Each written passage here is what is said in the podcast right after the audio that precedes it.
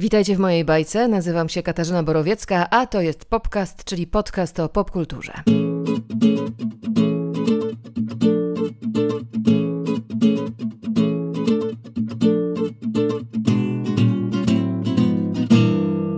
Rok 2020 na ostatniej prostej i w 22 epizodzie podcastu rozpoczniemy falę subiektywnych podsumowań z krytykiem filmowym Łukaszem Muszyńskim z portalu filmy.pl i z Bartkiem Czartoryskim, który w wielu miejscach pisuje o kinie i komiksach, a przy okazji także jest tłumaczem. A porozmawiamy o tym, co nas na ekranie i na komiksowych planszach w tym roku zachwyciło. Swoje olśnienia Wy też możecie dodawać na facebookowym profilu podcastu. Przy okazji przypomnę, że łatwo mnie też znaleźć na Instagramie i na Twitterze. Ale zanim zaczniemy na dobre, jeszcze moje gromkie dziękuję dla wszystkich patronek i patronów podcastu. Jest mi bardzo miło, że zdecydowaliście się w ten sposób podcast współtworzyć, a w ten sposób to znaczy na portalu patronite.pl. Expecto Patronum! Przypomnę jeszcze, że podcastu możecie słuchać na SoundCloud, Spotify, w aplikacji podcasty i na iTunes oraz na moim kanale na YouTubie. Zaczynamy.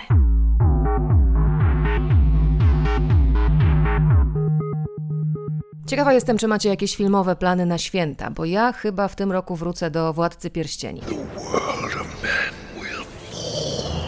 Bardzo dawno trylogii nie oglądałam w całości. Ciekawa jestem, jak się zestarzała i przypominam sobie tutaj na przykład efekty komputerowe przy mm, e, Legolasie wskakującym na Olifanta w Powrocie Króla. E, wiadomo, że powstaje serialowy Władca Pierścieni do ekranizacji w Nowej Zelandii, gdzie od lat można znaleźć i Śródziemie, i Rohan, i Gondor. Przymierza się Amazon, chociaż przymierza się to może za mało powiedziane, bo zdjęcia już się raz rozpoczęły na początku tego roku i po miesiącu przerwała je pandemia a ekipa wróciła na plan we wrześniu. Poznajemy stopniowo kolejnych członków obsady, chociaż nie wiemy wiele na temat podziału ról. Nie spodziewajmy się też powtórki z rozrywki, bo jeszcze w marcu potwierdzono, że seria ma być prequelem. Podobno akcja ma się koncentrować wokół młodego Aragorna. Choć i to nie jest ostateczne, bo niedawno na oficjalnym twitterowym koncie produkcji opublikowano mapy, z których znawcy Tolkiena łatwo wywnioskują, że to czasy długo, długo przed Aragornem, ale są plany na 5 sezonów. Pierwszy ma liczyć 20 odcinków, więc będzie kiedy to wszystko opowiedzieć.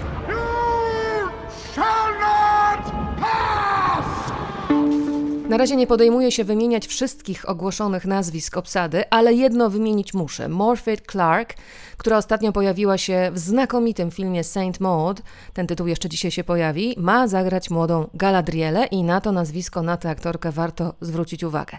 Nie mamy żadnych zdjęć, jeśli chodzi o Władcę Pierścieni, żadnych zwiastunów, nie mamy daty premiery, ale Amazon już zamówił drugi sezon serialu.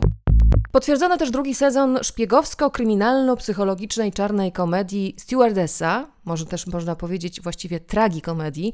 Wspominałam ostatnio w podcaście, że spodobały mi się pierwsze odcinki tego zupełnie niezobowiązującego, ale wciągającego serialu z Kylie Cuoco w roli głównej, tytułowej stewardessy, wplątanej w kryminalną aferę przez nie do końca niewinny romans z pasażerem z miejsca 3C. So, Kylie Cuoco pamiętacie zapewne z roli Penny w sitcomie Teoria Wielkiego Podrywu, ale obok niej pojawiają się tutaj Zosia Mamy, Rosie Perez i Michelle Rodriguez jako tajemnicza i złowieszcza Miranda. Jest też Michiel Heusman, holenderski aktor, od ładnych paru lat stacjonujący w Hollywood. Być może niektórzy pamiętają go jeszcze z uroczego belgijskiego filmu Niezasłane łóżka, mm, ale po przyjeździe do Ameryki pojawił się już w paru filmowych produkcjach, no może z tej mm, nie najwyższej, ale dosyć wysokiej półki. Wystąpił także w Grze o Tron jako Dariona Harris, a zupełnie niedawno zagrał główną rolę męską w filmie Małgorzaty Szumowskiej The Other Lamp, córka Boga.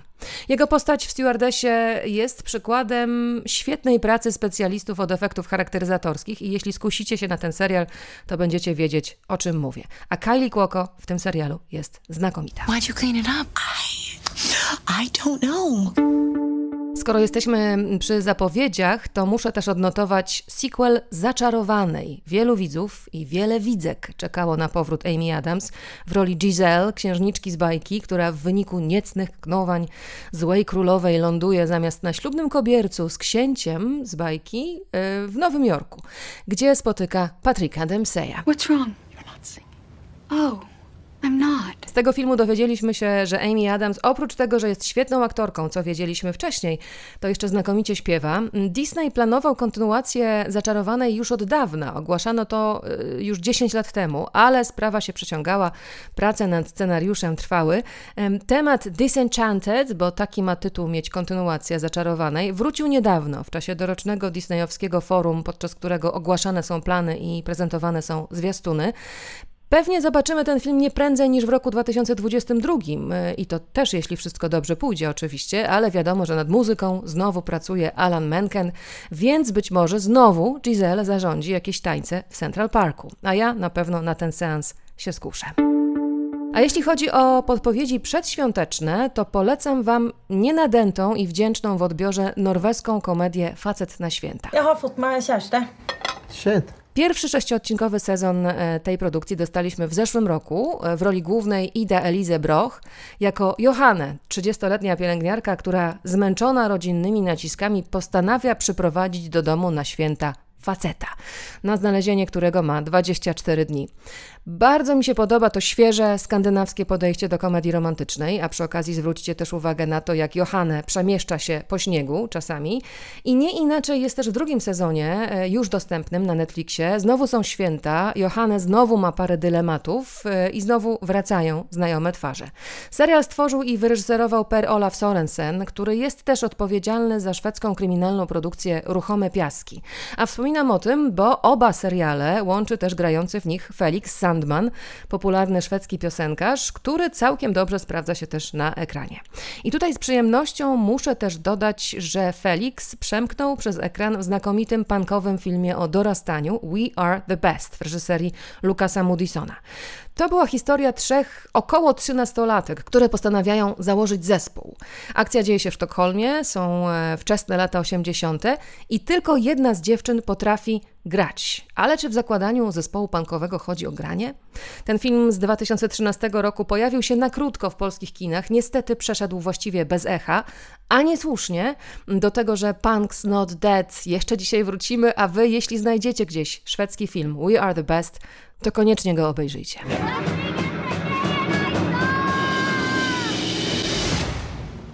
spela. Det kan vi visst. Hello, my precious little ravioli. Z rzeczy, które ze świętami niewiele mają wspólnego, ale które ostatnio nadrobiłam, muszę wymienić animowany serial Big Mouth. To jest naprawdę kozacka historia o dojrzewaniu, bez upiększeń i ze wszystkimi przewagami, jakie nad filmem aktorskim może mieć animacja.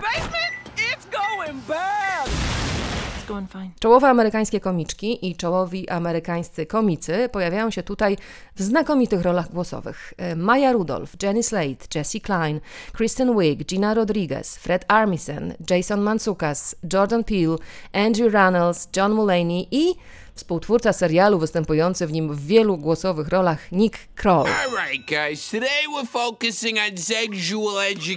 Jeśli jeszcze się z tą gromadką nie zapoznaliście, to nadrabiajcie czym prędzej. Dodam, e, że są tu też znakomite piosenki i są hormonalne potwory.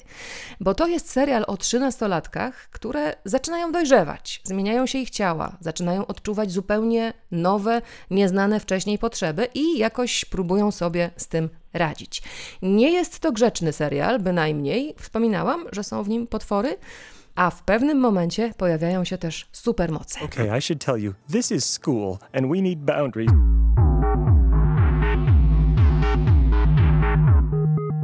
Zmierzamy nieubłaganie w kierunku podsumowań, żeby porozmawiać o tym, jakie filmy w 2020 roku zwróciły naszą uwagę. Spotkałam się z krytykiem filmowym z portalu filmweb.pl Łukaszem Muszyńskim. Oczywiście spotkałam się wirtualnie. Jaki ten rok był, to wszyscy wiemy i już myślę, że określeń tego roku sobie nie będziemy dokładać, dlatego że e, myślę, że wszystkie już wykorzystaliśmy. Ale jeśli chodzi o jakieś takie filmowe doświadczenia, nie mówię e, z rozmysłem kinowe, ale filmowe, to które byś wymienił jako najciekawsze w tym roku? robiłem sobie taki swój rachunek sumienia kinomana i wyszło mi na to, że chyba moim ulubionym filmem 2020 roku był Jojo Rabbit w reżyserii Taiki Waititiego. E, film, który trafił na początku 2020, w związku z czym jeszcze mogliśmy go zobaczyć w kinach, jak wiadomo, szereg nominacji do Oscara, ale też sporo kontrowersji, ponieważ jest to film rozgrywający się w trakcie Holokaustu, ale nakręcony w konwencji Feel Good Movie, czyli to jest taka opowieść, po której mamy wyjść z kina z uśmiechem od ucha do ucha, w poczuciu, że świat jest być może ciut lepszym miejscem niż wydawało nam się, e, zanim do tego kina wchodziliśmy. Ja to kupiłem w zupełności, chociaż wiem, że no, to był grząski temat i bardzo łatwo było popaść w odmęty, nie wiem, e, kiczu, czegoś bardzo niefajnego i bardzo niesmacznego, ale Taice Waititi mu się to udało. Świetnie zbalansował dramat i humor. Jednocześnie opowiedział o tragedii Holokaustu, ale również o wchodzeniu w dorosłość i o wirusach radykalizmu, bo o tym też jest w dużej mierze ten film, o tym, że te najmłodsze umysły, które wchłoną wszystko jak gąbka, najłatwiej jest zarazić jakimiś bardzo zbrodniczymi e, ideami to widać najlepiej po przykładzie tytułowego bohatera, czyli małego chłopca, który e, wychowuje się w małym miasteczku pod opieką matki i pewnego dnia dowiaduje się, że na strychu mieszka mała żydowska dziewczynka. No i ten chłopiec, który jeździ na obozy Hitler-Jugend, jest bardzo zaangażowany w nazizm, nagle powoli zdaje sobie sprawę z tego, że no, służy złej sprawie. I to jest napisane, zagrane i zrealizowane z niezwykłym wyczuciem. Są tam takie momenty, kiedy się śmiejemy w głos, ale też i takie, kiedy ten śmiech zamiera nam w gardle i czujemy, że no, coś bardzo mocnego i strasznego się wydarzyło. Chociaż te przerażające sceny, sceny przemocy zazwyczaj są poza kadrem. To jednak Waititiemu w subtelny sposób udaje się oddać grozę i horror wojny, Holokaustu. Cudna też obsada, bo przecież jest ten e, niesamowicie E, uzdolnione, właściwie niesamowicie dwóch uzdolnionych chłopców, bo obaj, bo tam się pojawia też przyjaciel głównego bohatera i chłopcy robili absolutną furorę mm, e, w sezonie nagród, bo jeszcze się te czerwone dywany oczywiście odbywały normalnie i obaj e, błyszczeli na czerwonych dywanach, no ale jest też sam Rockwell, jest Scarlett Johansson, jest sam Taika Waititi w roli wyimaginowanego przyjaciela głównego bohatera. E, moja anegdota jest taka, że kiedy, ponieważ też bardzo lubię ten film, rzuciłam na media społecznościowe, na profil podcastu zdjęcie Taiki Waititiego z głównym bohaterem e, z filmu, to Facebook mi zablokował live'y na miesiąc, ponieważ e, tak dobrze Tajka zagrał tę rolę. Ale to też możemy powiedzieć teraz, że Tajka Waititi e, teraz tak nabrał rozpędu po tym, po tym takim no niesamowitym wejściu też w, w Hollywood, bo to, co robił w Nowej Zelandii, to robił w Nowej Zelandii, to były bardzo ciekawe rzeczy, a mieliśmy też od niego i od Jemana Clemonta mm, serial na podstawie, czy wychodzący z tej historii o wampirach Mokumentu, który, mm, który zrobili wcześniej właśnie z nowozelandzkimi aktorami, teraz jest to serial, który w Polsce można oglądać na HBO co robimy w ukryciu, ale też przecież Thor Ragnarok to, y, to ten komedi to komediowe wcielenie Tora, jeden z najbardziej moim zdaniem udanych filmów z kinowego uniwersum Marvela, jak do tej pory, przełamujący trochę te schematy i też przełamujący tę wizję Tora, którą nam dał Kenneth Branagh, czyli, y, czyli tę patetyczną, y, rzeczywiście prosto z krainy Odyna, i przełamał ją zupełnie, no samo zaangażowanie Jeffa Goldbluma tutaj już o czymś świadczy. No ale wiesz, no też myślę warto powiedzieć, że Tajka ma, y, a właściwie co do Tajki, y, Hollywood ma spore plany, bo on wchodzi też w uniwersum Gwiezdnych Wojen teraz. Tak, też ma nakręcić film z uniwersum Gwiezdnych Wojen. Oczywiście wszystko to jest trzymane w tajemnicy, jak to zwykle w świecie Gwiezdnych Wojen do czasu premiery bywa. E, no oczywiście kręci też czwartego Tora, to będzie jego mm, najnowszy projekt. Zdjęcia ruszają na początku przyszłego roku.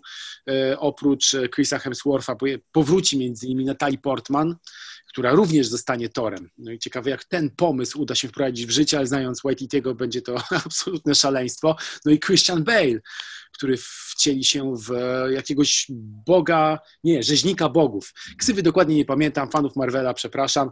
Tak czy inaczej myślę, że Christian Bale znany z, różnych metamorfoz, czy trzeba schudnąć, czy trzeba przytyć, czy trzeba nałożyć kilogramy charakteryzacji. Świetnie trzeba sobie... Trzeba wyłysieć, też może się to udać.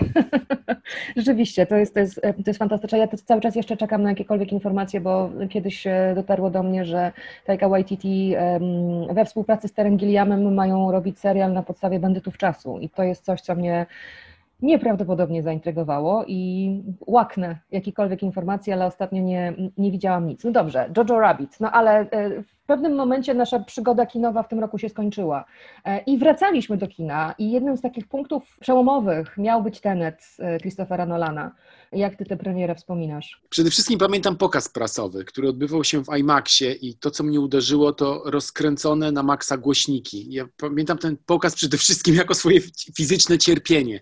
Jak wiadomo, w wielkich hollywoodzkich widowiskach musi być dużo zgrzytu metalu, musi być dużo hałasu, dużo wybuchów. Ja ten film oglądałem z zatniętymi uszami, tak mniej więcej przez dwie trzecie. Potem musiałem wybrać się do kina jeszcze raz, żeby wiedzieć, czy ta ocena, którą wystawiłem, była prawidłowa, być może za niska. Podwyższyłem o jeden, ale to dla mnie dalej było sześć. Ja pamiętam swoją notkę na Filmwebie, napisałem, że to jest e, trochę Bond, trochę Terminator, trochę Memento, a trochę wykład z fizyki kwantowej i że jednocześnie ten film imponuje i męczy. I zdania nie zmieniam, bo oczywiście koncepty, które Nolan wciela tam w życie, oczywiście cofaniem się w czasie, a właściwie kiedy główni bohaterowie podążają do przodu, a jednocześnie świat się cofa, no to było zrealizowane fantastycznie przede wszystkim głównie przy pomocy bardzo tradycyjnych metod, więc e, montaż i zdjęcia bez cyfrowych efektów specjalnych, więc myślę, że ten film będzie jeszcze analizowany mm, na zajęciach w różnych szkołach filmowych, jak on to zrobił. I to wyglądało imponująco, ale sam film e, pozostawił mnie trochę obojętnym. W ogóle mam taką teorię, że gdyby na przykład zamiast Tenet wtedy latem do kin trafił James Bond, to wynik finansowy mógł być znacznie lepszy, bo wydaje mi się, że po tej naszej pandemii, tych wszystkich lękach, które zresztą cały czas nam towarzyszyły, kiedy szliśmy do kina, potrzebowaliśmy czystej, eskapistycznej rozrywki, którą Bond mógł nam zaoferować, a jednak Nolan ze swoimi teoriami kwantowymi mógł zmęczyć. E, to był być może film po prostu na lepsze czasy. No ale kto wie, historia lubi takie przypadki, kiedy film na początku swojej drogi przez ekrany dostaje bardzo mieszaną recepcję, a potem zostaje uznany przez arcydzieło, więc ja się nie zdziwię, jeżeli nagle za kilka lat wszyscy wrócimy do filmu Nolana i przeprosimy go za to, że nie doceniliśmy go we właściwy sposób. No to jest też trochę tak, że idziemy ze swoim bagażem też do kina i rzeczywiście być może ten moment y, y, wyjątkowo obciążający dla nas wszystkich, poza kinowo, poza filmowo, nie był najlepszy, więc y, rzeczywiście jestem bardzo ciekawa tego, bardzo, bardzo interesująco to powiedziałeś i bardzo jestem ciekawa, jak to będzie z Tenetem za kilka lat.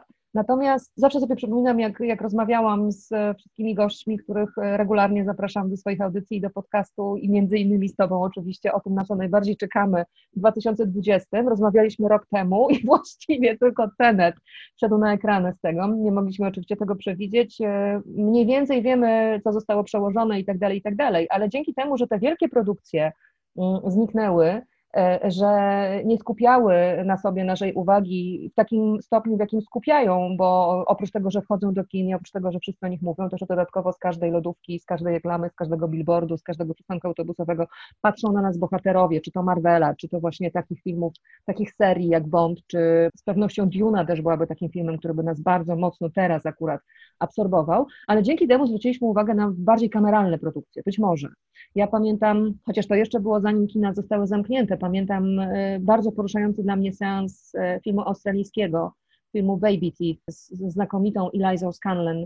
I to jest historia opowiadająca o umierającej dziewczynie i o tym, że ona się zakochuje i wydaje się, że taką historię już widzieliśmy w kinach niezliczoną ilość razy i ona wyciska łzy i jest taka najczęściej e, mocno mm, podszyta banałem, natomiast tutaj ta historia została opowiedziana w taki sposób, że nie ma tam krzty banału i jest dobre aktorstwo i, i, i bardzo poruszające także w, w, sferze obrazu film, więc chciałam Cię zapytać, czy, czy jakieś takie, mm, oprócz Jojo Rabbit, e, fascynacje mniejsze, bo jednak kilka takich perełek się pojawiło. Ja jeszcze tutaj pod różnymi względami bardzo interesujący film Saint Maud, który wyszedł z studia A24, myślę, e, można tutaj wymienić, bo to, to też jest debiut, bo i Baby Teeth i Stanford to są debiuty, ale e, na swój sposób niesamowicie ciekawy, więc o takie perełki jeszcze chciałam Cię zapytać.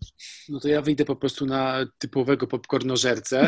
Jeszcze a propos mniejszych rzeczy. Początek roku znowu wracam, jednak te mhm. doświadczenia kinowe mają swoją siłę. E, to nowy film Gaja Ricciego, czyli Gentlemani. No przecież pamiętam, jak po pokazie prasowym no, Spotkaliśmy się wtedy i rozmawialiśmy w radiu o tym filmie. Na, na zapleczu kina Atlantik rozmawialiśmy tak. o tym filmie i, i, i, na ten film drugi raz w ogóle poszedłem do kina, tak dobrze się bawiłem. No to, to był dla mnie wielki powrót Gaja Ricciego do formy, do tych czasów, e, czasów z czasów porachunków, e, czy chociażby mm, e, pa, pa, pa, przekrętu, czyli Guy Ritchie wchodzi z powrotem do e, świata brytyjskiego półświadka, obserwujemy to mroczne podbrzusze brytyjskiej metropolii. I znowu oczywiście dostajemy całą galerię przedziwnych postaci drugoplanowych, z których każda zasługuje, przypuszczam, na oddzielny film, e, czyli roztrajkotany Hugh Grant jako narrator tej historii i skorumpowany e, dziennikarz, Charlie Hanam jako adiutant głównego bohatera mafii McConaughey'a, który próbuje sprzedać swój narkotykowy biznes, e, Colin Farrell jako fantastycznej drugoplanowej roli trenera bokserskiego, który próbuje uchronić swoich młodych podopiecznych przed zejściem na ciemną stronę mocy. i tam czuć było energię, czuć było, że też e, reżyser próbuje coś udowodnić. Ja w ogóle uważam, że postać głównego bohatera, czyli tego starego, bogatego handlarza narkotyków, ma coś wspólnego z samym Guyem Ritchiem, bo oni obaj są self-made menami, e, przyszli do swoich światów, jeden narkotykowego, drugi do filmowego znikąd, mm, osiągnęli tam bardzo wysoką pozycję i obaj są oskarżani o to, że trochę stracili pazur, z racji tego, że już są tacy bogaci, obrośli tłuszczykiem, już nic nie muszą robić. Jeden i drugi na końcu musi pokazać, że jeszcze go jednak stać na to, że jest z tej starej szkoły i potrafi przywalić na odlew i dla mnie takim filmem właśnie byli Gentlemani. A propos jeszcze z kolei rzeczy z małego ekranu, czyli serwisy streamingowe, bo wiadomo, one dominowały jednak w tym naszym doświadczeniu mm, kinomaniackim w 2020 roku. Znowu popcornowa rzecz, ale bawiłem się na niej świetnie. To jest Tyler Rake Ocalenie. Bracia Russo zresztą napisali scenariusz, do tego wyprodukowali ten film, e, a Chris Hemsworth, czyli Thor, zagrał główną rolę. Znakomicie zrealizowany film akcji. Tyler Rake to jest duchowy brat e, Johna Wicka, czyli facet, e, którego można zabić, ale nie da się złamać, który własnymi pięściami potrafi przekopać się przez całą ścianę przeciwników. Nakręcone jest to bardzo często w mastershotach, tam jest taki pamiętna, co prawda ściemnione, bo widać, że tam w paru miejscach pewnie e, było cięcie, ale nakręcone jak w jednym ujęciu.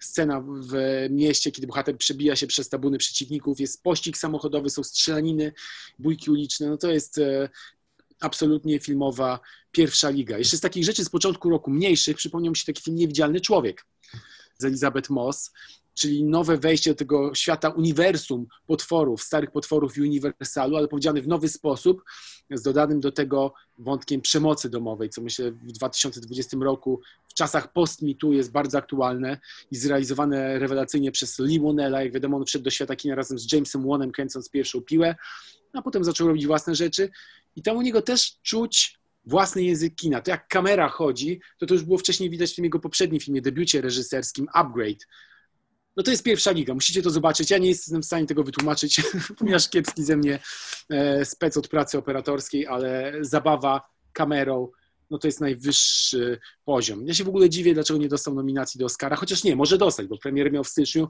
więc jeszcze w 2021 e, być może zostanie doceniony. Lee ma dużo projektów przed sobą, ma nakręcić między innymi nową ucieczkę z Nowego Jorku, więc e, kino, kinomani, fani popkultury będą mieli z niego pożytek. To teraz, skoro już trochę naprowadziłeś mnie na tą ścieżkę, to muszę mm, wykorzystać ten moment, bo skoro padło rok 2021, to z jednej strony bardzo konkretnie, bo już wspomniałam oczywiście o tym, i wszyscy wiemy, że strasznie dużo tytułów przeszło e, z premierami na kolejny rok. E, ostatnio miałam okazję rozmawiać na festiwalu w Gdyni o, o przyszłości kina, o sytuacji polskiego kina, też między innymi z Lechem Majewskim. On użył takiego sformułowania nawis filmowy. Rzeczywiście tych filmów będzie strasznie dużo, bo oczywiście te, które jakoś tam e, e, powstawały w tym roku, a powstają, ostatnio dostaliśmy bardzo ciekawe doniesienia z planu filmu Mission Impossible 7, e, więc, więc to się dzieje w, w, w tych warunkach oczywiście reżimu sanitarnego, natomiast rzeczywiście masa premier została przeniesiona. Jak sobie wyobrażasz ten 2021? Z takiego punktu widzenia nawet nie dziennikarza, nie krytyka, tylko widza. Jak my to wytrzymamy? Obawiam się klęski urodzaju, e, która niestety może poskutkować wieloma box-office'owymi klapami, bo nagle tych tytułów będzie bardzo dużo. E, jak wiadomo, box office nie jest z gumy, nawet sale kinowe w ogóle, no jakby to nie jest z gumy. Jest określona liczba sal kinowych i wszystkiego nie da się pokazać. Więc może się okazać, że jeżeli no, te filmy, które były zaplanowane na ten rok przejdą na przyszły, plus jeszcze filmy z przyszłego roku wyjdą razem do kin, no to nie będzie miejsca, żeby móc je pokazywać. No jak wiadomo, tutaj znowu otwiera się furtka dla serwisów streamingowych. Tutaj trzeba oczywiście wrócić do decyzji wytwórni Warner Bros., która postanowiła, że cały przyszłoroczny line-up, włącznie z tymi największymi, największymi superprodukcjami, jak chociażby Duna, nowy Suicide Squad, mm, czy na przykład Matrix 4, one będą miały jednocześnie dystrybucję i w kinach, i w internecie. Czegoś takiego wcześniej nie było. No i to może zwiastować zmiany w ogóle w modelu dystrybucyjnym, że okaże się, że, już nie będzie tak jak bywało drzewiej, czyli najpierw przez miesiące mamy filmy tylko na wielkim ekranie, potem one trafiają do płatnych serwisów VOD, potem do tych z abonamentem, potem do telewizji, tylko nagle się okazuje, że będziemy mogli sobie wybrać. Jak będziemy mieli kaprys, to sobie pójdziemy do kina, a jak nie, to możemy to zobaczyć na małym e, ekranie. Ta decyzja jest oczywiście krytykowana z lewa i z prawa, także przez reżyserów, którzy współpracują z wytwórnią Warner Bros. No, chyba najgłośniej lamentuje Christopher Nolan na ale wiadomo, że on musiał najgłośniej lamentować, bo no, on jest e, wielkim orędownikiem doświadczenia kinowego. I przecież tak jak wytwórnia Warner Bros. dążyła do tego, żeby premierę Tenet przenieść na przyszły rok, on dąży do tego, żeby Tenet pokazać w tym roku, żeby ten film mógł zrestartować ruch w kinach, ponieważ e, no, kocha kino, kocha kiniarzy i wspiera ten biznes. No, jak to będzie wyglądało, to jest na razie tylko i wyłącznie wróżenie z fusów.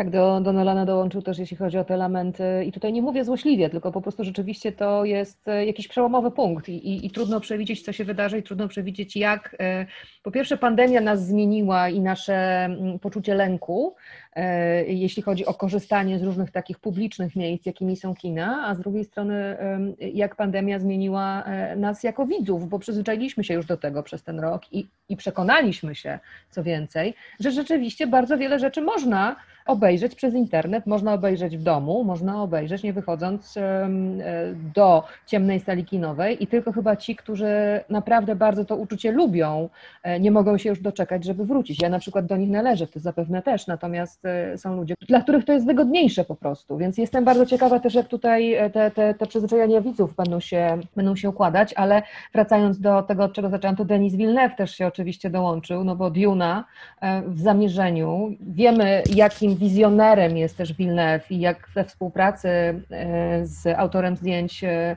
czyli Rogerem Dickinsem, e, zrobili Blade Runnera 2049, więc Duna już po zwiastunach też było, po zwiastunie było, po zdjęciach było widać, że to jest widowisko, które należy wręcz zobaczyć na dużym ekranie i to, że zresztą Warner przecież nikogo nie uprzedził, żeby nie było przecieków i zrobili to w taki sposób, że, że rzeczywiście um, bardzo wiele, najbardziej zainteresowanych osób było zaskoczonych tą decyzją, ale też dopowiedzmy, że to nie jest tak, że te filmy już wejdą w, w streaming e, na stałe, tylko będą przez miesiąc w streamingu i oczywiście będzie można um, te filmy wykupić w streamingu, a potem jakby ta droga będzie, wróci na, na taki tradycyjny tor, to znaczy ewentualne późniejsze e, premiery DVD czy, czy, czy, czy, czy, czy też streamingowe e, będą od, odsunięte w czasie.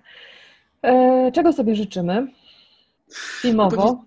Wrócić do kina. Żeby Bond miał premierę wtedy, kiedy już ma mieć i żeby go nie przekładali. Kurczę, obawiam się, że niestety może ta premiera nie odbyć się w kwietniu. Nawet jeżeli uda się dzięki szczepionkom zwalczyć pandemię, no to jednak e, pozostanie mimo wszystko bardzo dużo jeszcze jakichś innych kwestii, a to jest taka produkcja, która jest nastawiona na stuprocentowe zyski. To też pokazali producenci, bo przypomnijmy, że do producentów Bonda, czyli firmy Ion Productions, zgłaszały się największe serwisy streamingowe, jak Apple chociażby, czy Netflix. One zaproponowały, że wyłożą chętnie kilkaset milionów dolarów na to, żeby ten film kupić i pokazać u siebie, ale producenci Bonda uznali, że kwoty, które oferują są zbyt niskie, bo Bond to jest jednak film no, na miliard dolarów, na taki mniej więcej e, zarobek, a żeby ten miliard dolarów osiągnąć, no to przypuszczam, że kwiecień to może być jeszcze za wcześnie. Być może znowu zostanie przełożona premiera na jesień. No ja chcę, żeby kina zostały otwarte, żebyśmy uwolnili się w końcu od koronawirusa, po prostu, jako kinomani i po, jako e, ludzkość. Do tego Chyba sobie nic innego nie trzeba sobie życzyć. tak, masz rację. Łukasz Muszyński z Filmwebu i pierwsze podsumowanie roku 2020. Ja bym jeszcze do tych filmów, które na początku roku miały premierę, mm, dorzuciła Emę w reżyserii Autumn the Wild i na podstawie scenariusza nowozelandzkiej pisarki Eleanor Catton. Emma to oczywiście ekranizacja powieści Jane Austen w świetnej obsadzie i ze świetną energią podana. Do filmowych tytułów jeszcze wrócimy. Teraz zapraszam Was na spotkanie z Bartkiem Czartoryskim, który nie tylko pisze o kinie, komiksach i literaturze popularnej, nie tylko zdarza mu się pisać książki, ale też wiele książek i komiksów przetłumaczył. Z Bartkiem też spotkałam się wirtualnie, oczywiście, i zapytałam o jego komiksowy rok 2020. Rok, który spędziliśmy w dużej mierze przed ekranami komputerów. Sama zdążyłaś już się przekonać do tej pory, e, no to jednak spora część tego życia popkulturowego E, przeniknęła do sieci i bardzo dobrze sobie, sobie z tym radzi. I jeżeli pytasz e, o ten aspekt komiksowy mojej pracy zawodowej, no i tych zainteresowań osobistych, no to tutaj tak naprawdę wiele się nie zmieniło, a może nawet e, zintensyfikowało, no bo jednak prowadziłem mnóstwo spotkań dla festiwalu w Łodzi, Międzynarodowego Festiwalu Komiksu i Gier w Łodzi, który jeszcze szykuje jedną niespodziankę, o której dzisiaj nie mogę mówić, chociaż być może już dzisiaj zostanie, zostanie ona na Facebooku ujawniona i to jest taki mój osobisty osobisty highlight tego roku zdecydowanie, więc, więc szkoda, że jeszcze nie poszło oficjalne info, bo chętnie bym o tym porozmawiał. No i czasem łapałem się na tym, ponieważ regularnie co miesiąc recenzuję komiksy dla miesięcznika Pixel w którym mamy taki dział ogólnokulturowy, gdzie piszemy nie tylko o grach, ale też o filmach, serialach, e, czasem nawet planszówkach e, i innych rzeczach. No i tam co miesiąc dostarczam parę recenzji e, komiksowych, staram się tam wybierać właśnie takie lepsze rzeczy albo rzeczy ciekawe po prostu, a jak sama, sama, sama wiesz, nie zawsze ciekawy znaczy dobry. E, I łapałem się na tym, że właśnie jak sobie przygotowywałem lektury, które chcę przerobić, które potencjalnie mogłyby się w tym moim takim e, nieformalnym kąciku pojawić, to zawsze było tego bardzo dużo. E, I zdarzało się też, że na przykład zaczynałem komiks, przeczytałem jego na przykład 50 stron i stwierdzałem, że nie, to chyba się nie nadaje do recenzji przerzucałem się na następny. I bo, ponieważ było tego tak dużo, że musiałem dokonywać właściwie co miesiąc jakiejś takiej bardzo, bardzo bardzo rygorystycznej selekcji. Były też oczywiście pewniaki, e, które musiały się tam znaleźć i które zaklepywałem jeszcze zanim dostałem komiks do ręki, chociażby no, ostatnio no, to Animal Man e, Granta Morrisona, który jest no, no, dla mnie absolutnym arcydziełem i dziwię się jeszcze, że po tylu latach ten scenarzysta może mnie w ten sposób zaskoczyć, szczególnie, że znam jego późniejsze komiksy, a to jest no, jedna z jego e, pierwszych rzeczy robionych na amerykański rynek. E, no i to jest, e, no i to jest coś, coś super, chociaż nie chciałbym też sugerować, sugerować, że e, jednym z komiksów e, tego roku jest dla mnie coś, co napisano e, przeszło 30 lat temu i, i, i że, że, że nowe komiksy temu nie dorównują do pięt. To raczej nie chcę, nie chcę, żeby tutaj z tych moich słów taki wniosek płynął. No ale Omnibus Animalmana się właśnie ukazał. No ale dobrze, no to skoro już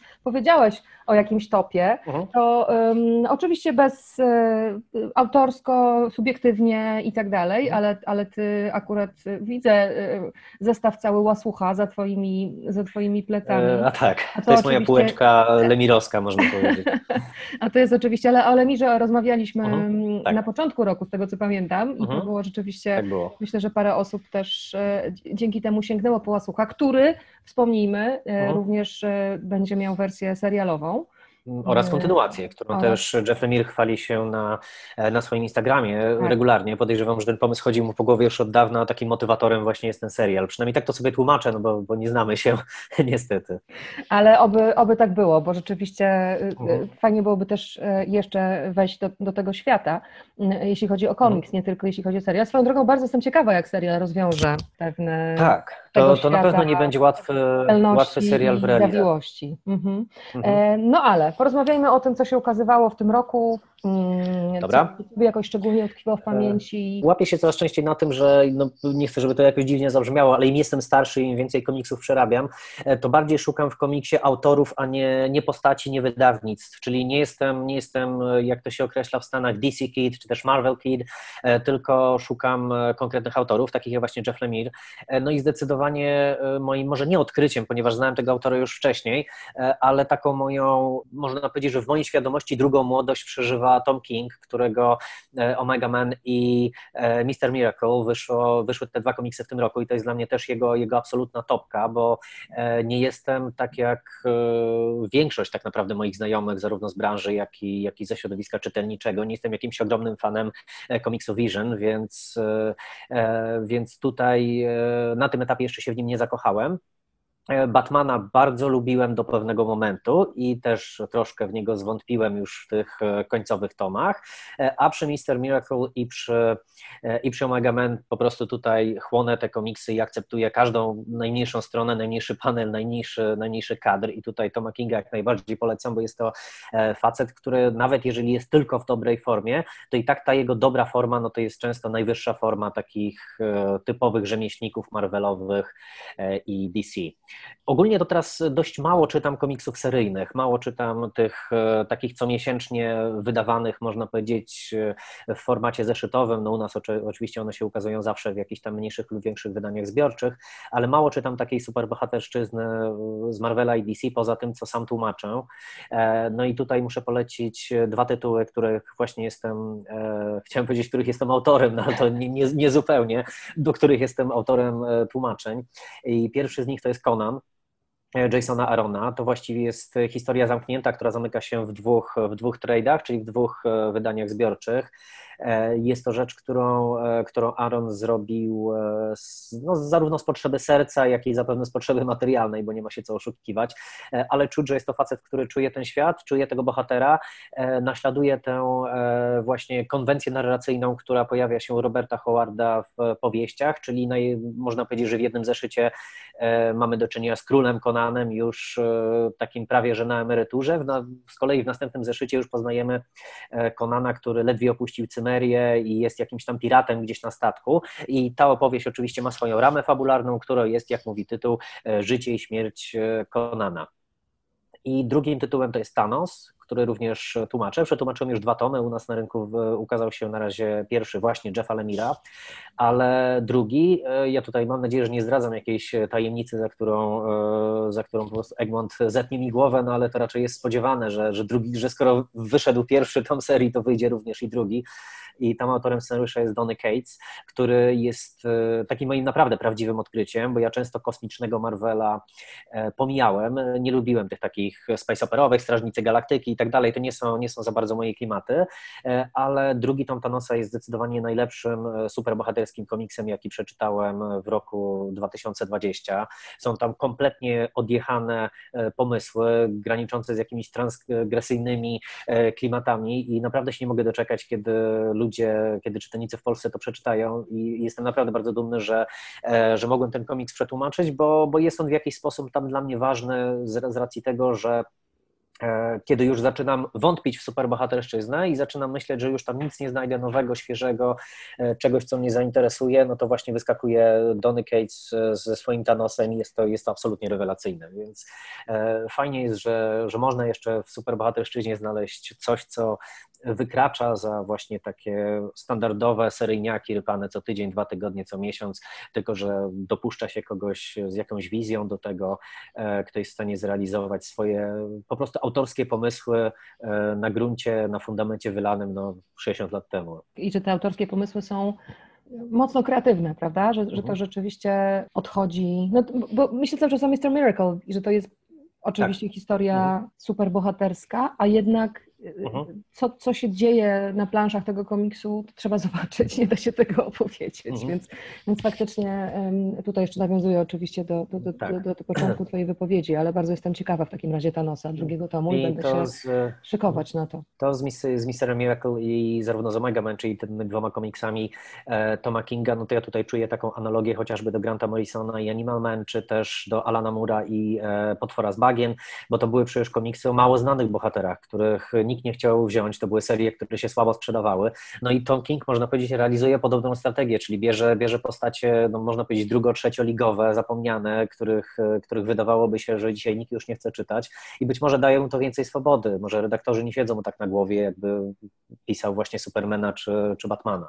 Mhm. Myślę, że to też tak funkcjonuje i tutaj właśnie ci autorzy o jakichś ambicjach większych niż e, wzięcie po prostu czeku za kolejny miesiąc e, i zrzucenie na ziemię kolejnego jakiegoś gigantycznego zagrożenia, z którym bohaterowie niezłomni nasi jak zwykle sobie e, świetnie radzą, no mogą po prostu zrobić coś więcej. Więc, więc fajnie jest, że te tradycje, które właśnie, właśnie Morrison Alan Moore i inni no, brytyjscy scenarzyści, którzy przemycili swoją wrażliwość te kilkadziesiąt lat temu na grunt komiksu amerykańskiego, że nadal, nadal te idee są, są, są świeże i po prostu, po prostu żywe. A jeśli chodzi o komiksy poza mhm. tymi wielkimi wydawnictwami, poza tak. tymi seriami autorskie może bardziej, mhm. może coś, co Ci utkwiło w pamięci. Zanim przejdziemy do Polski, to jeszcze pytam o e, o zagraniczne tytuły. W Polsce tyle teraz wychodzi komiksów i tyle tytułów, że coraz mniej, e, szczerze mówiąc, kupuję komiksów zagranicznych.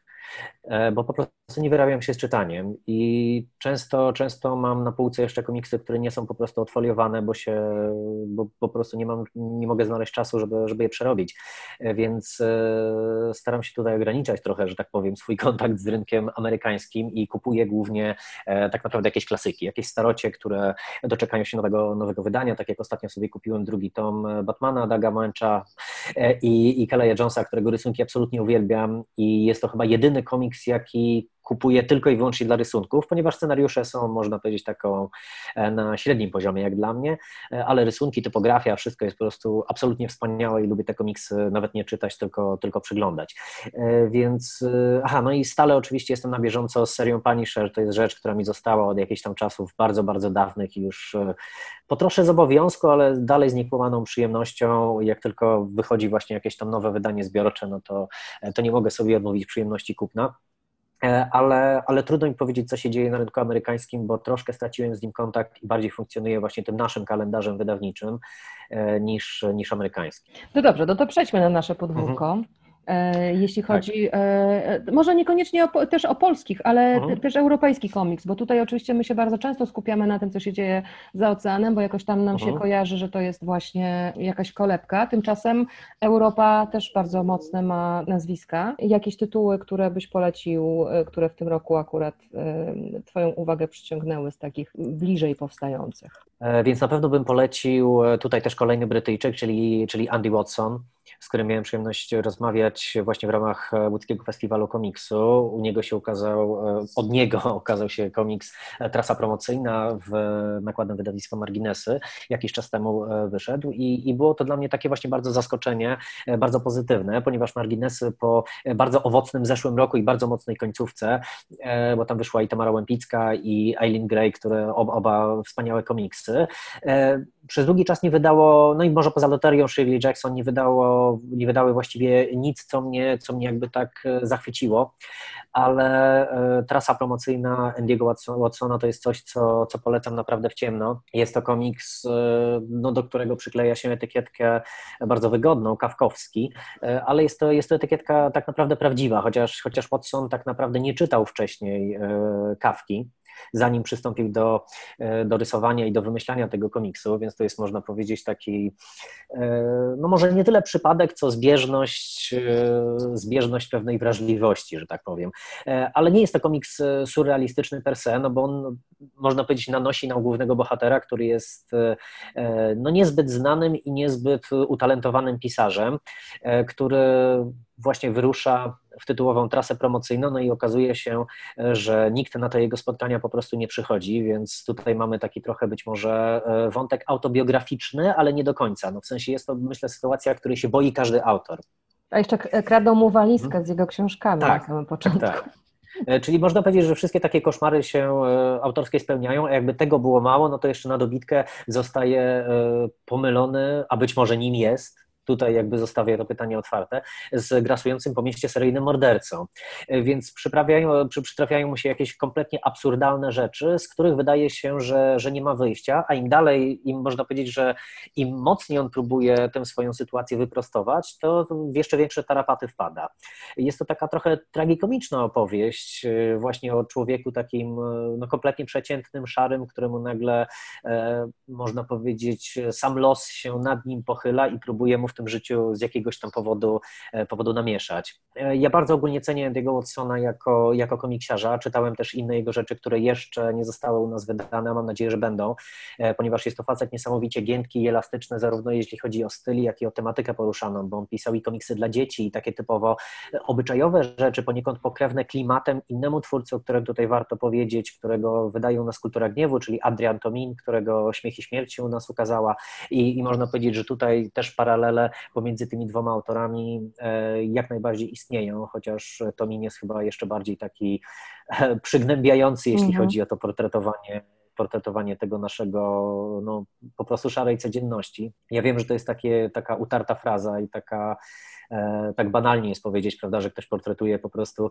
e, naszą szarą rzeczywistość, ale, ale przy Tominie e, to faktycznie działa i on tam odnajduje, no właśnie co odnajduje, no bo nie chcę mówić piękno, odnajduje może liryzm w, tych, w, te, w tej szarej codzienności i wysnuwa z tego, co nam się przytrafia, mówię, mówię nam, no bo ci, ci jego bohaterowie są nam bardzo bliscy, e, jakiś taki liryzm, nawet, nawet w rzeczach niekoniecznie, niekoniecznie przez nas pożądanych. Mówię tutaj troszkę tak opłotkami, trochę tak tajemniczo, no bo Śmiech i Śmierć akurat e, to Minano to jest zbiorek takich, takich krótkich opowiadań, krótkich, krótkich nowelek,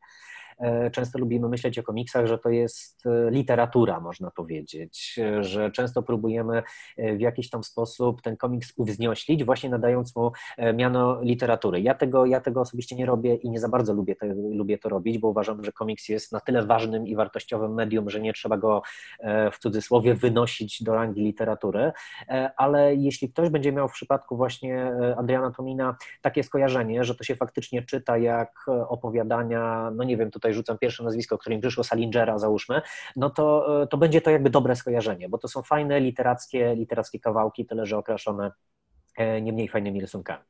To jeszcze jeden Ale tytuł... niekoniecznie fajne historie.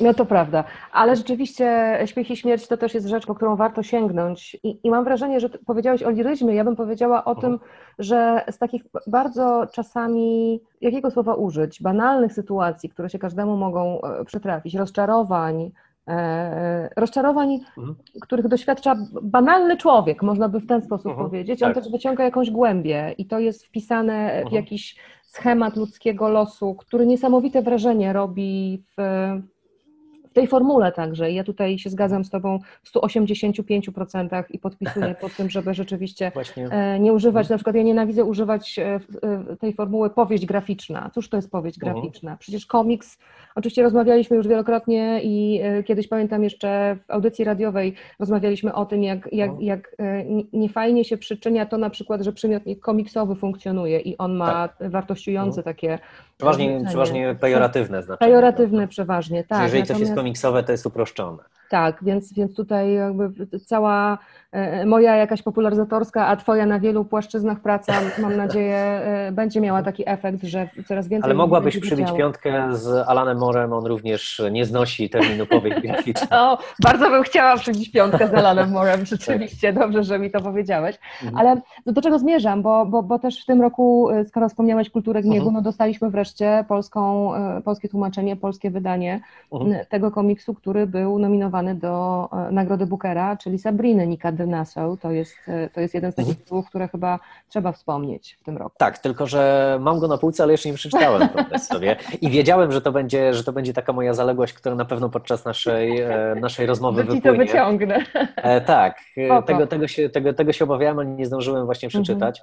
A wracając jeszcze do, Tomi, do, do Tomina, no to ja tutaj tak przyszło mi do głowy właśnie takie podsumowanie, jak oboje staraliśmy się powiedzieć coś, coś mądrego na temat jego komiksu to właśnie uważam, że w nich jest taka, e, taka wartość ukryta, że e, można by o nich rozmawiać i rozmawiać, ale trudno jest znaleźć słowa do tej rozmowy.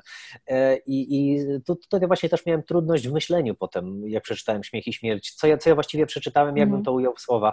Ja, ja, myślę, że to jest rzecz, która, w stanie z nas wyciągnąć właśnie albo wielka literatura, albo dobry film, albo świetny komiks. Tak, i myślę, że to są odpowiednie słowa, żeby to mhm. opisać. No dobrze, to jeszcze w takim razie zapytam Cię o polskich twórców, bo też parę rzeczy rzeczy, mhm. E, myślę, ciekawych warto wspomnieć. Ja oczywiście, jeśli chodzi o ten rok, bardzo sobie cenię spotkanie z kapitanem Bzykiem, Ernesto Gonzalesa, ponieważ było to spotkanie emocjonujące, a że mhm. kapitan również e, w mediach społecznościowych towarzyszył nam, zanim się ukazał w formie książkowej, w takich e, przypominajkach pandemicznych, to dodatkowo figlarność tej postaci, a jednocześnie zanurzenie w jakiejś tradycji, bo przecież Ernesto narysował okładki mhm. pod tytuły serii o kapitanie Żbiku, ale no, wydawał z nich pewne dwuznaczności i nie bez powodu ten komiks e, jest przeznaczony raczej dla dorosłych, a raczej w ogóle dla dorosłych, chyba tak jest napisane na okładce, że on jest dla dorosłych, no ale to jest mój typ, oczywiście nie, nie, nie, nie tylko to, ale tu już zostawiam Tobie e, pole do tego, żeby... Ja tutaj też troszkę, troszkę w tym roku zaniedbałem, zaniedbałem, przyznam się, polski komiks z racji właśnie nagromadzenia komiksu amerykańskiego i zachodnioeuropejskiego, który, który nasz rynek po prostu zalał i mhm. który jest mi, jakkolwiek to zabrzmi, kulturowo bardzo bliski, e, ale tutaj e, i tutaj nie przemawia przeze mnie absolutnie żaden, e, żadne kumoterstwo. Chciałem, chciałem polecić Rycerza Janka. Jednym z tutaj z autorów scenariusza jest po prostu mój, mój bardzo dobry kolega Robert Sienicki, jest to, jest to rzecz faktycznie również e, nietuzinkowa, ponieważ e, często takie komiksy rozbuchane, przygodowe, bombastyczne, nafaszerowane humorem, który, który tak można powiedzieć balansuje na granicy świeżości totalnego suchara, to też uważam, że jest, że jest sztuka, były taką domeną komiksu frankofońskiego, szczególnie, że on jest, że Rycerz Janek jest właśnie tak w ten sposób rysowany. To jest taka co ja nazywam frank, niezbyt fachowo frankofońską kreską. I to jest rzecz, którą, którą polecam, bo przeważnie komiksy, komiksy polskie kojarzą nam się trochę z, właśnie z taką refleksyjnością, z rzeczami będącymi w jakiś sposób komentarzem do naszej rzeczywistości, komentarzem czy historycznym, czy społecznym, e, czy politycznym, tak jak były nim e, komiksy Prosiaka, jak są nim e, komiksy Jana Mazura, czy Jacka Świdzińskiego. To są bardzo dobre rzeczy z poprzednich lat, bardzo dobrzy autorzy właściwie, a nie rzeczy mhm. z poprzednich lat, które, które bardzo polecam w ciemno.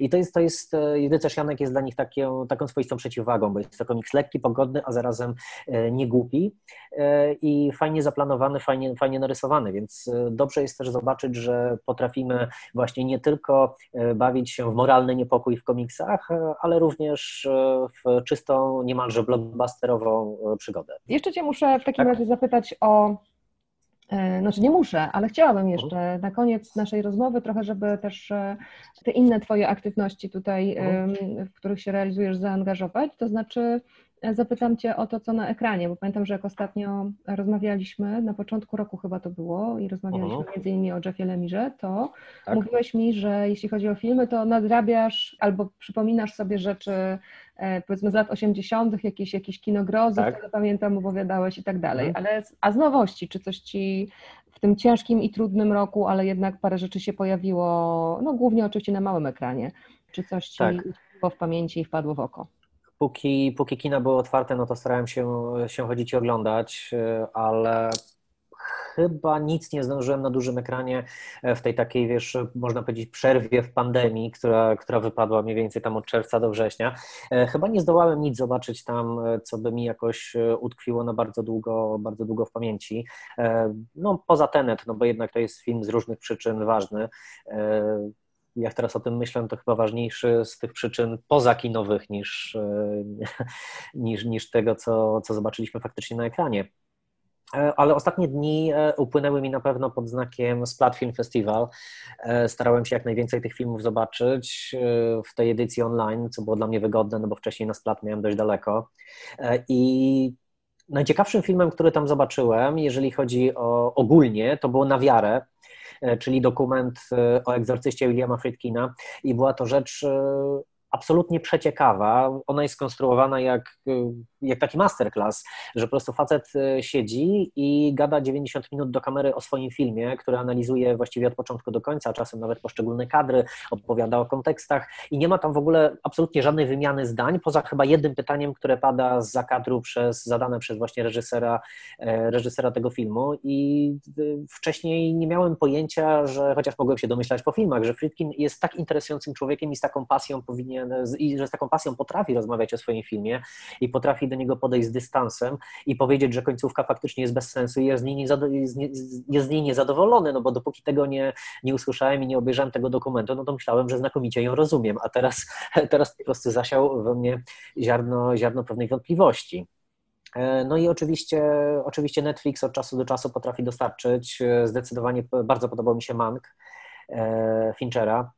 Jest to rzecz, e, tak jak napisałem w swojej krótkiej recenzji dla, dla Onetu, jest to rzecz e, taka fachowa, kinofilska. Ja rozumiem, dlaczego komuś może się ten film nie spodobać, e, ponieważ poczuje się trochę zagubiony w tym gąszczu nazwisk, gąszczu jakichś tam cytatów, czy też wizualnych, czy jakichś innych. W tym komentarzu do Złotej Ery Hollywoodu, która jak się okazuje była bardziej tombakowa u Finchera niż, niż Złota.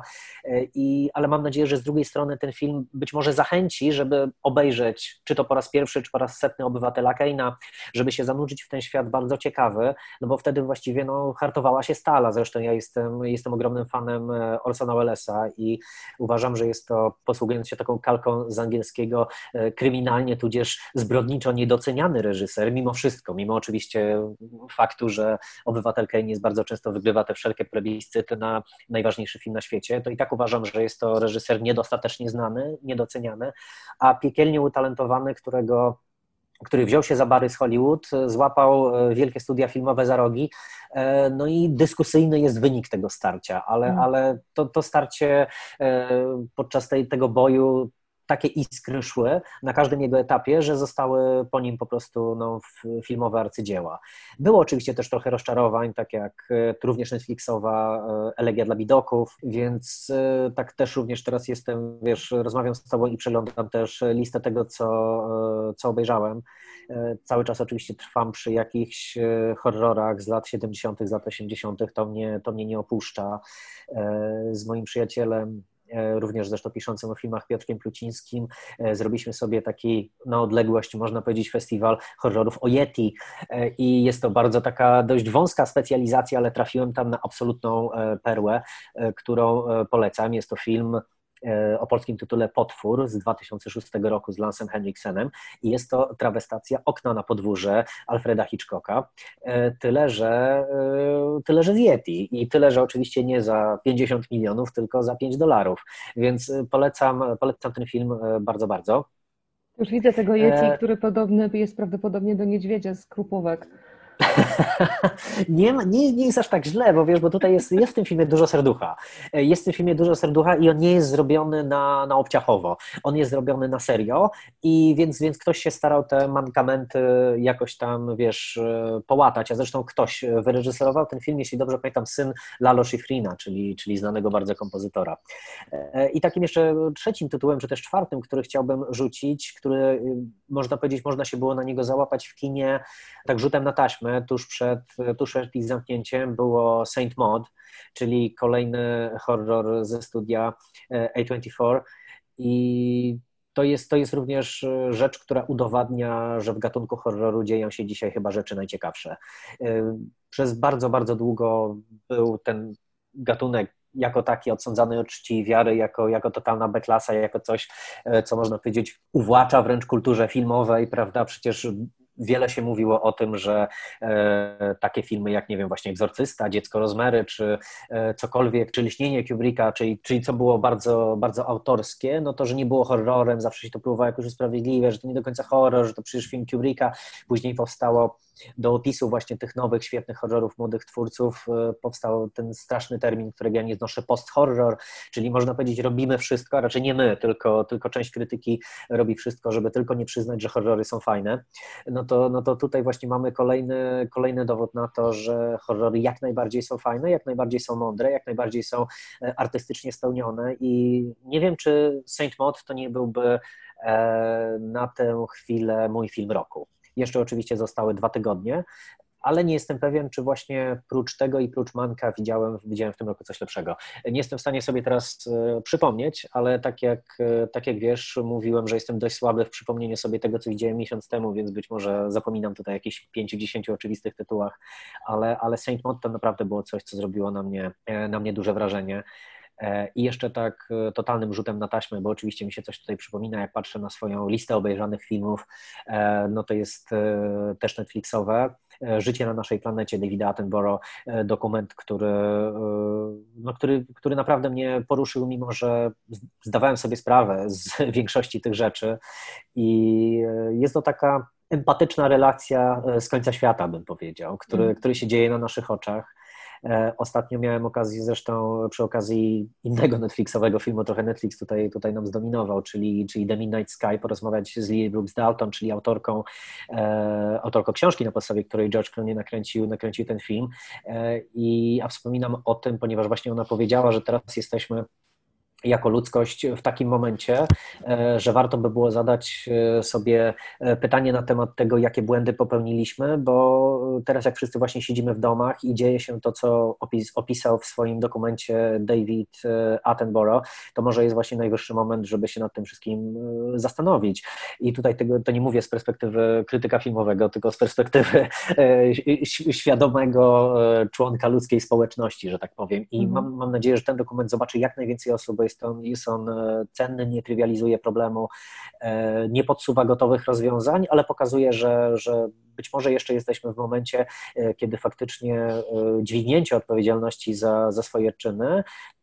Może, może się przysłużyć i nam, i przyszłym pokoleniom, i, bo zdaję sobie sprawę, że nie każdy śledzi doniesienia ze świata ekologii, przyrody i tak dalej, i tak więc te problemy mogą być poza kimś, ale scrollując właśnie Netflixa, warto by było wyjść gdzieś tam poza ten algorytm, który proponuje nam obejrzenie po raz dziesiąty tego samego serialu, właśnie dogrzebanie się do tego dokumentu i, i on może nie zmieni świata, ale może zmienić nasze podejście do świata i, i tak, tak, właśnie, tak właśnie go odebrałem. Jestem bardzo entuzjastycznie do, do, do, tego, do tego dokumentu nastawiony. Mnóstwo tytułów od Bartka Czartoryskiego, wszystkie, które pojawiły się i w rozmowie z Bartkiem, i w rozmowie z Łukaszem Muszyńskim. Postaram się wyróżnić na facebookowym profilu podcastu. Zajrzyjcie tam. A ode mnie jeszcze kilka tytułów filmowych, na które warto zwrócić uwagę. Asystentka w reżyserii Kitty Green ze znakomitą Julią Garner w roli głównej. Welcome. Have a seat. Whatever's going on. To jest jeden dzień z życia niedawno zatrudnionej asystentki wpływowego producenta filmowego. Dziewczyna cicha i jeszcze mocno onieśmielona tą nową funkcją, marząca o karierze w świecie filmu, obserwuje jednocześnie, e, mówiąc delikatnie, naganne zachowania swojego szefa, na które wszyscy wokół przymakają oko, nie od dziś, nie od wczoraj. To jest oczywiście historia, która powstała na fali mitu, y, nieoczywista w rozwiązaniach, skupiona bardzo na głównej bohaterce, ale też to jest świetna filmowa robota. Koniecznie do nadrobienia ten film jest dostępny w serwisach VOD. Drugi tytuł, który chciałam Wam tutaj um, polecić, to Kolacja po amerykańsku, Dinner in America. Ja obejrzałam ten film jurorując w jednym z konkursów Splat Film Festival.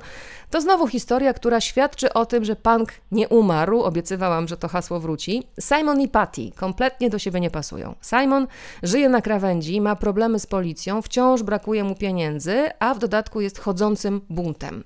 Patty mieszka z rodzicami i młodszym bratem, ma pewne ograniczenia, przez które wciąż jest obiektem zaczepek ze strony rówieśników, ma zaraźliwy śmiech i godną pozazdroszczenia spontaniczność.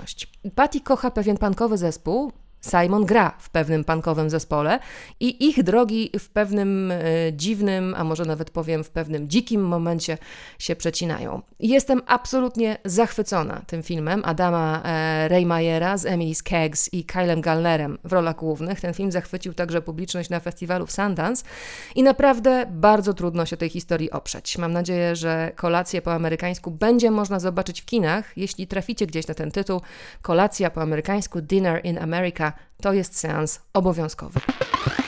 Hey, I said, what are you doing? I jeszcze film, którego nie widziałam, ale na który bardzo czekam. Także, podobnie jak kolacja po amerykańsku, bardzo spodobał się na początku tego roku w Sundance. Obiecująca młoda kobieta, Promising Young Woman z Carrie Mulligan w roli głównej. Już samo nazwisko Carrie Mulligan jest dla mnie wystarczającym wabikiem, ale ta historia o zemście, wyreżyserowana przez debiutującą w długim metrażu Emerald Fennell, jest dodatkowo interesująca i intrygująca.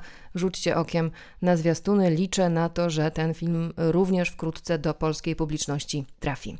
I czekam też, choć będzie to dla mnie już kolejny seans, na premierę filmu Tomasa Winterberga Na Rauszu, obsypana ostatnio nagrodami Europejskiej Akademii Filmowej historia kilku nauczycieli w średnim wieku, którzy próbują pobudzić na nowo w sobie energię do życia i do pracy, zaczynając z pozoru niewinny i podparty naukowo, o dziwo, eksperyment. Otóż piją starają się utrzymać odpowiednio niski, ale jednak stały poziom alkoholu w organizmie, a potem trochę wyższy i jeszcze wyższy. No i ta historia w pewnym momencie wymyka się spod kontroli. I ten film to aktorski koncert nie tylko nagrodzonego za główną rolę męską Matsa Mikkelsena. I to już wszystko w 22 epizodzie podcastu, do którego muzykę po starej znajomości zapewnił Łukasz Borowiecki. Podcast znajdziecie na SoundCloud, Spotify, iTunes, w aplikacji podcasty i na moim kanale na YouTubie. Możecie też mieć udział w jego tworzeniu dzięki serwisowi patronite.pl. A ja nazywam się Katarzyna Borowiecka i wkrótce wracam z epizodem 23. Dziękuję, do usłyszenia i niech moc będzie z Wami.